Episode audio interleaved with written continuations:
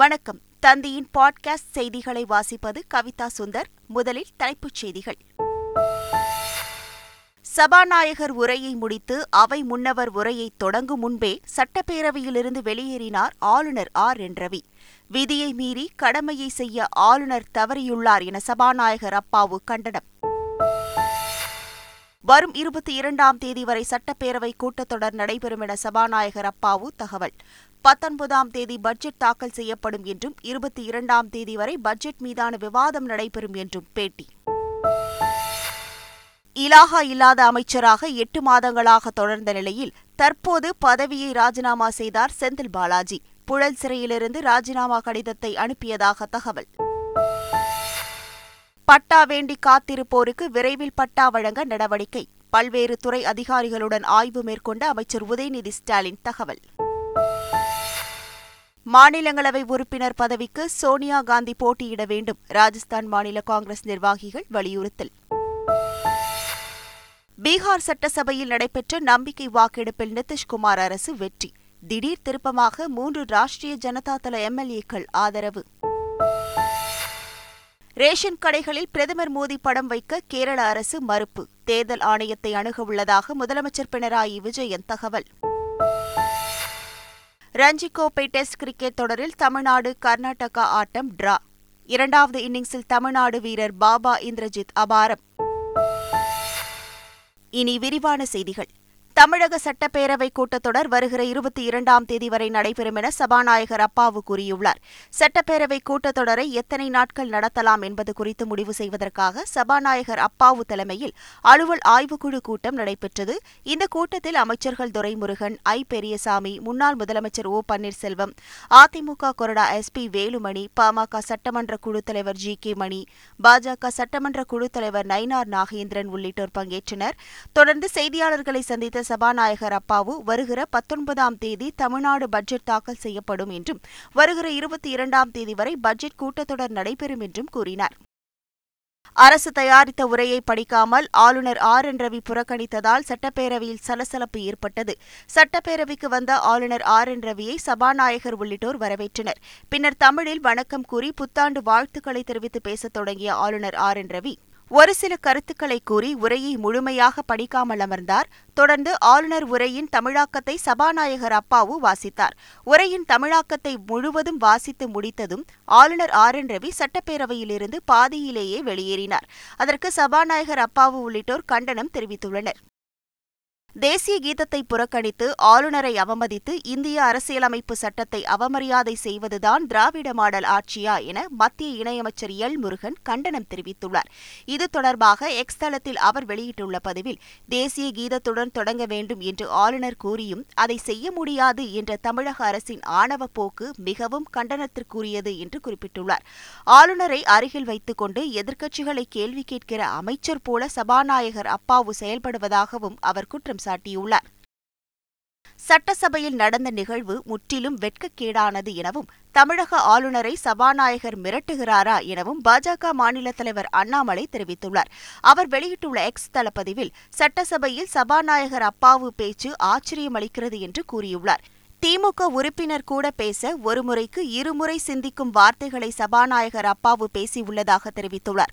சபாநாயகரின் மொழி பிரயோகம் காரணமாக அந்த வீடியோவை தற்போது தமிழ்நாடு செய்தி மற்றும் மக்கள் தொடர்புத்துறை பொது தளத்தில் இருந்து நீக்கியுள்ளது என்றும் அண்ணாமலை தெரிவித்துள்ளார். சென்னை மற்றும் புறநகர் பகுதிகளில் உள்ள பட்டா பிரச்சினை தொடர்பாக பல்வேறு துறை அமைச்சர்களுடன் அமைச்சர் உதயநிதி ஸ்டாலின் ஆய்வு மேற்கொண்டார்.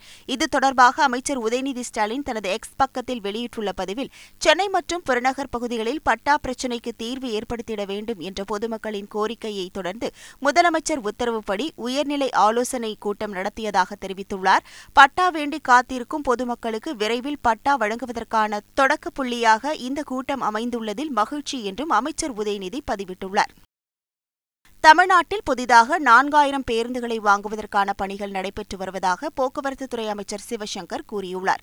பேருந்து கொள்முதல் தொடர்பாக எதிர்க்கட்சித் தலைவர் எடப்பாடி பழனிசாமியின் குற்றச்சாட்டுக்கு தலைமைச் செயலகத்தில் அமைச்சர் சிவசங்கர் பதிலளித்தார்.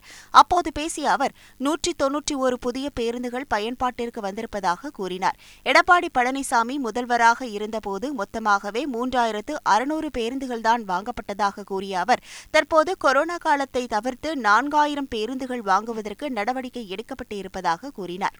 நூற்றி தொண்ணூற்றி ஒரு பேருந்துகள் இப்பொழுது புதிய பேருந்துகள் ஓட்டத்திற்கு வந்திருக்கிறது. மொத்தம் நான்காயிரம் பேருந்துகளுக்கான வாங்குவதற்கான நடைமுறை டெண்டர் விடப்பட்டு அதற்கான ஆணைகள் வழங்கப்பட்டு அந்த பேருந்துகள் எல்லாம் வர இருக்கிறது. சட்டவிரோத பண பரிவர்த்தனை தடை சட்டத்தில் கைதாகி சிறையில் உள்ள செந்தில் பாலாஜி அமைச்சர் பதவியை ராஜினாமா செய்தார். சட்டவிரோத பண பரிவர்த்தனை வழக்கில் கடந்த ஆண்டு ஜூன் பதினான்காம் தேதி அமைச்சர் செந்தில் பாலாஜியை அமலாக்கத்துறை அதிகாரிகள் கைது செய்தனர். தனக்கு ஜாமீன் வழங்கக் கோரி செந்தில் பாலாஜி தாக்கல் செய்த மனுக்கள் தள்ளுபடி செய்யப்பட்ட நிலையில் அவர் தற்போது புழல் சிறையில் அடைக்கப்பட்டுள்ளார். அமலாக்கத்துறையால் கைது செய்யப்பட்டு சிறையில் இருந்தபோதும் செந்தில் பாலாஜி அமைச்சராக நீடித்து வந்தார். ஆனால் அவருக்கு எந்த இலாகாவும் ஒதுக்கப்படாமல் இலாகா இல்லாத அமைச்சராக செயல்பட்டு வந்தார். இந்த நிலையில் அமைச்சர் பதவியை செந்தில் பாலாஜி ராஜினாமா செய்தார். புழல் சிறையிலிருந்து தனது ராஜினாமா கடிதத்தை முதலமைச்சருக்கு செந்தில் பாலாஜி அனுப்பியதாகவும் அந்த கடிதம் ஆளுநர் மாளிகைக்கு அனுப்பப்பட்டுள்ளதாகவும் தகவல் வெளியாகியுள்ளது.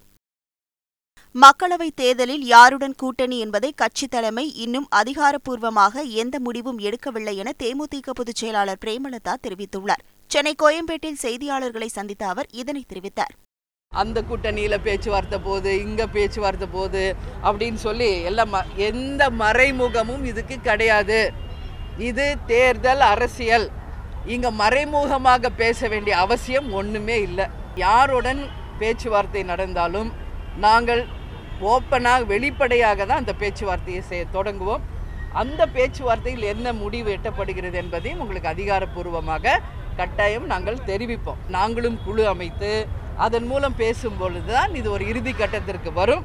அதற்கு பிறகு தேசிய முற்போக்கு திராவிட கழகத்தின் நிலைப்பாடு என்ன என்பதை உங்களுக்கு நாங்கள் அதிகாரப்பூர்வமாக நிச்சயமாக நாங்கள் தெரிவிப்போம். தேர்தலுக்கான அதிகாரப்பூர்வமாக நம்ம இன்னும் எந்த பேச்சுவார்த்தை தொடங்கலை அப்படிங்கிறத உங்களுக்கு நான் தெளிவாக தான் சொல்கிறேன் இமாச்சல பிரதேசத்தில் கார் விபத்தில் மாயமான வெற்றி துரைசாமியின் உடலை கடுமையான தேடுதலுக்கு பின்னர் மீட்புக் குழுவினர் மீட்டனர். ஒன்பதாவது நாளாக மீட்புப் பணி தொடர்ந்த சூழலில் விபத்து நடந்த இடத்திலிருந்து மூன்று கிலோமீட்டர் தூரத்தில் நீருக்கு அடியில் பாறைகளுக்கு இடையே சிக்கியிருந்த வெற்றி துரைசாமியின் உடலை மீட்புக் குழுவினர் போராடி மீட்டனர். இந்த நிலையில் வெற்றி துரைசாமி மறைவிற்கு முதலமைச்சர் ஸ்டாலின் அதிமுக பொதுச் செயலாளர் எடப்பாடி பழனிசாமி உள்ளிட்டோர் இரங்கல் தெரிவித்துள்ளனர்.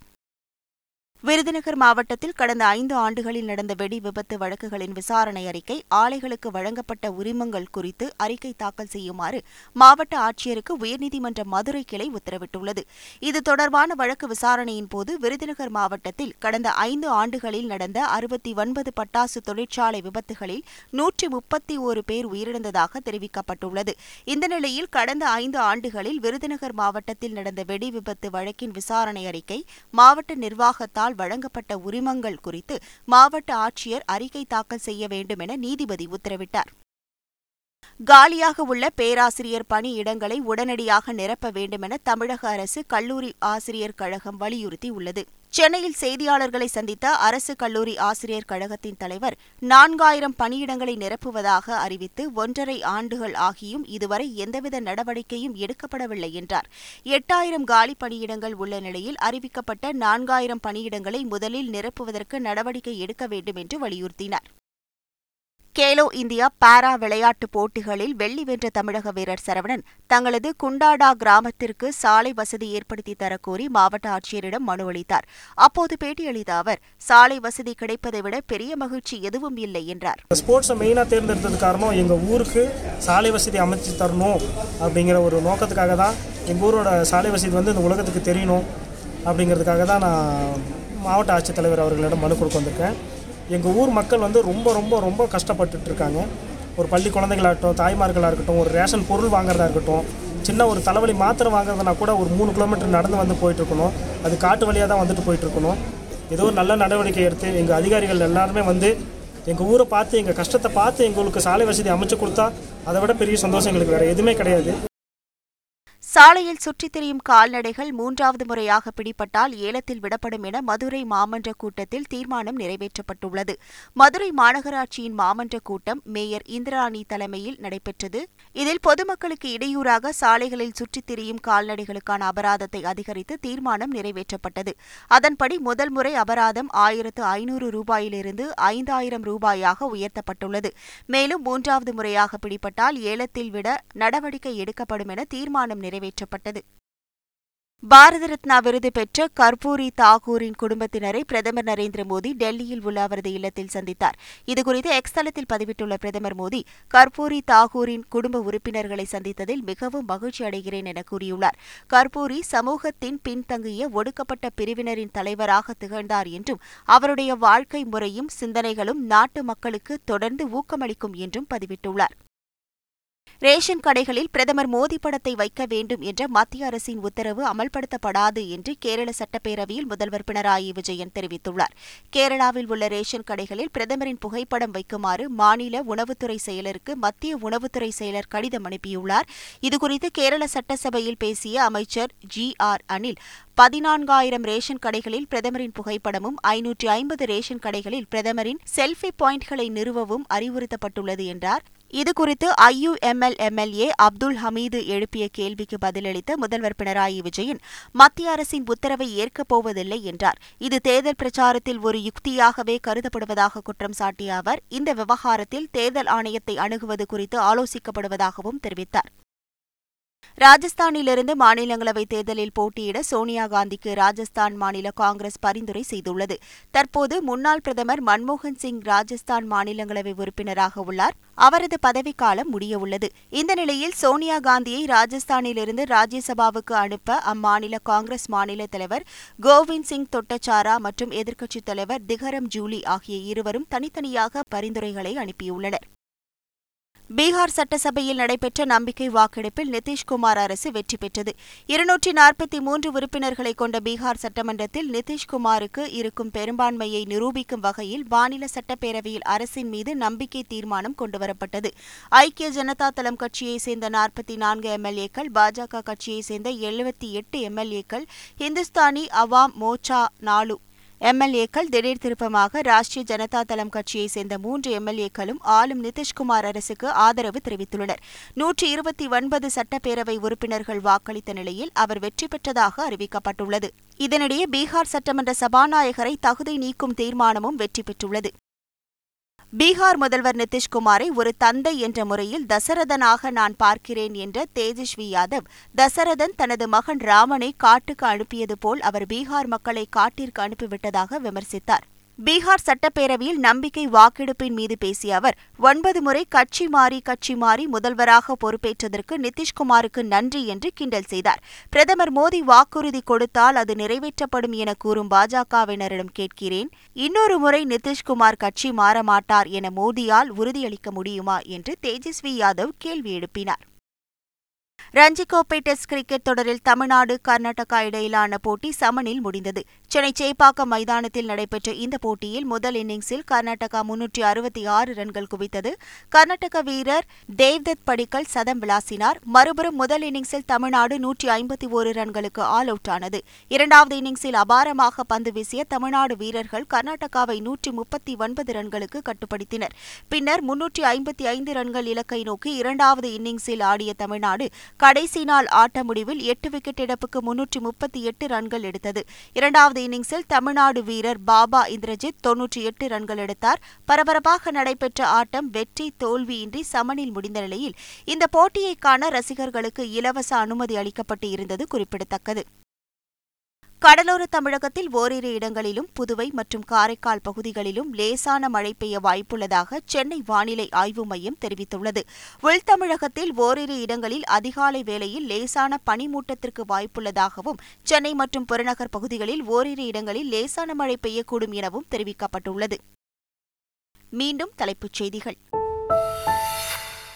சபாநாயகர் உரையை முடித்து அவை முன்னவர் உரையை தொடங்கும் முன்பே சட்டப்பேரவையிலிருந்து வெளியேறினார் ஆளுநர் ஆர். என். ரவி. விதியை மீறி கடமையை செய்ய ஆளுநர் தவறியுள்ளார் என சபாநாயகர் அப்பாவு கண்டனம். வரும் இருபத்தி இரண்டாம் தேதி வரை சட்டப்பேரவை கூட்டத்தொடர் நடைபெறும் என சபாநாயகர் அப்பாவு தகவல். பத்தொன்பதாம் தேதி பட்ஜெட் தாக்கல் செய்யப்படும் என்றும் இருபத்தி இரண்டாம் தேதி வரை பட்ஜெட் மீதான விவாதம் நடைபெறும் என்றும் பேட்டி. இலாகா இல்லாத அமைச்சராக எட்டு மாதங்களாக தொடர்ந்த நிலையில் தற்போது பதவியை ராஜினாமா செய்தார் செந்தில் பாலாஜி. புழல் சிறையிலிருந்து ராஜினாமா கடிதத்தை அனுப்பியதாக தகவல். பட்டா வேண்டி காத்திருப்போருக்கு விரைவில் பட்டா வழங்க நடவடிக்கை. பல்வேறு துறை அதிகாரிகளுடன் ஆய்வு மேற்கொண்ட அமைச்சர் உதயநிதி ஸ்டாலின் தகவல். மாநிலங்களவை உறுப்பினர் பதவிக்கு சோனியா காந்தி போட்டியிட வேண்டும். ராஜஸ்தான் மாநில காங்கிரஸ் நிர்வாகிகள் வலியுறுத்தல்.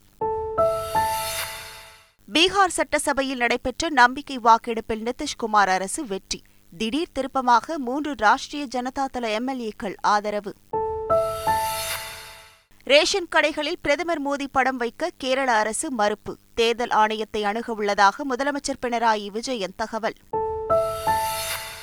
இத்துடன் பாட்காஸ்ட் செய்திகள் நிறைவு பெறுகின்றன. வணக்கம்.